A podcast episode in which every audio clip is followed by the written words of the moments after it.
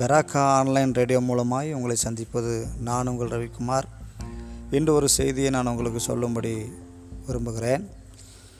நான் மெய்யான திராட்சை செடி என் பிதா திராட்சை தோட்டக்காரர் என்னில் கனி கொடாதிருக்கிற கொடி எதுவோ அதை அவர் அறுத்து போடுகிறார். கனி கொடுக்கிற கொடி எதுவோ அது அதிக கனிகளை கொடுக்கும்படி சுத்தம் பண்ணுகிறார். நான் உங்களுக்கு சொன்ன உபதேசத்தினாலே இப்பொழுதே சுத்தமாக இருக்கு சுத்தமாக இருக்கிறீர்கள். எண்ணி நிலைத்திருங்கள். நானும் உங்களில் நிலைத்திருப்பேன். கொடியானது திராட்சை செடியில் நிலைத்திராவிட்டால் அது தானாய் கனி கொடுக்க மாட்டாதது போல நீங்களும் என்னில் நிலைத்திராவிட்டால் கனி கொடுக்க மாட்டீர்கள். நானே திராட்சை செடி நீங்கள் கொடிகள். ஒருவன் என்னிலும் நான் அவனிலும் நிலைத்திருந்தால் அவன் மிகுந்த கனிகளை கொடுப்பான். யோவான் சுவிசேஷம் பதினஞ்சாவது அதிகாரம் ஒன்று முதல் ஐந்து வசனத்தை தான் நான் உங்களுக்கு வாசித்தேன். இந்த வேத பகுதியில் அழகாக சொல்லப்பட்டிருக்கிறது ஒரு மனுஷனுடைய வாழ்க்கை. அவன் எப்படி இருந்தால் அவனுக்கு நன்மை மற்றவங்களுக்கு புரோஜனமாய் வாழ முடியும் என்பதை குறித்து அழகாக ஆண்டவர் நமக்கு எழுதி வைத்திருக்கிறார்.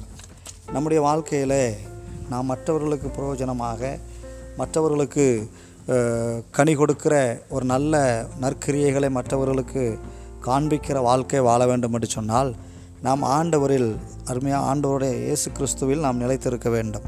அருமை தெய்வ பிள்ளைகளை நீங்கள் நன்றாய் புரிந்து கொள்ள வேண்டும். நாம் தேவனில் நிலைத்திருந்தால் நம்முடைய வாழ்க்கையிலே மிகுந்த ஆசீர்வாதத்தை நாம் பெற முடியும்.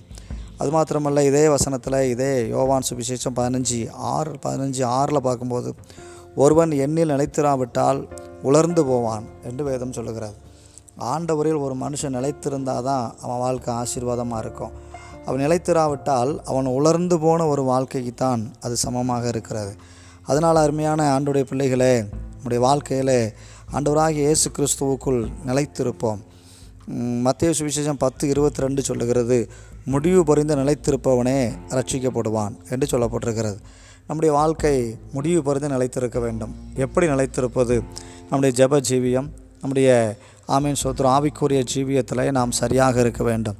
நன்றாக ஜெபம் பண்ணுவோம் நன்றாக வேதம் வாசிப்போம் நன்றாக ஆராதனைகளை கலந்து கொள்வோம் தேவனுக்கு வைராக்கியமாய் வாழ்வோம் தேவனுக்கு முதலிடத்தை நாம் கொடுப்போம் அமீன் அவரில் நாம் நிலைத்திருப்போம் மற்றவர்களுக்கு பிரயோஜனமாய் நாம் மாறுவோம் கத்த நம்மை ஆசிர்வதிப்பார். இன்னொரு செய்தியோடு உங்களை சந்திப்பது நாங்கள் நான் உங்கள் ரவிக்குமார் முதல்வர்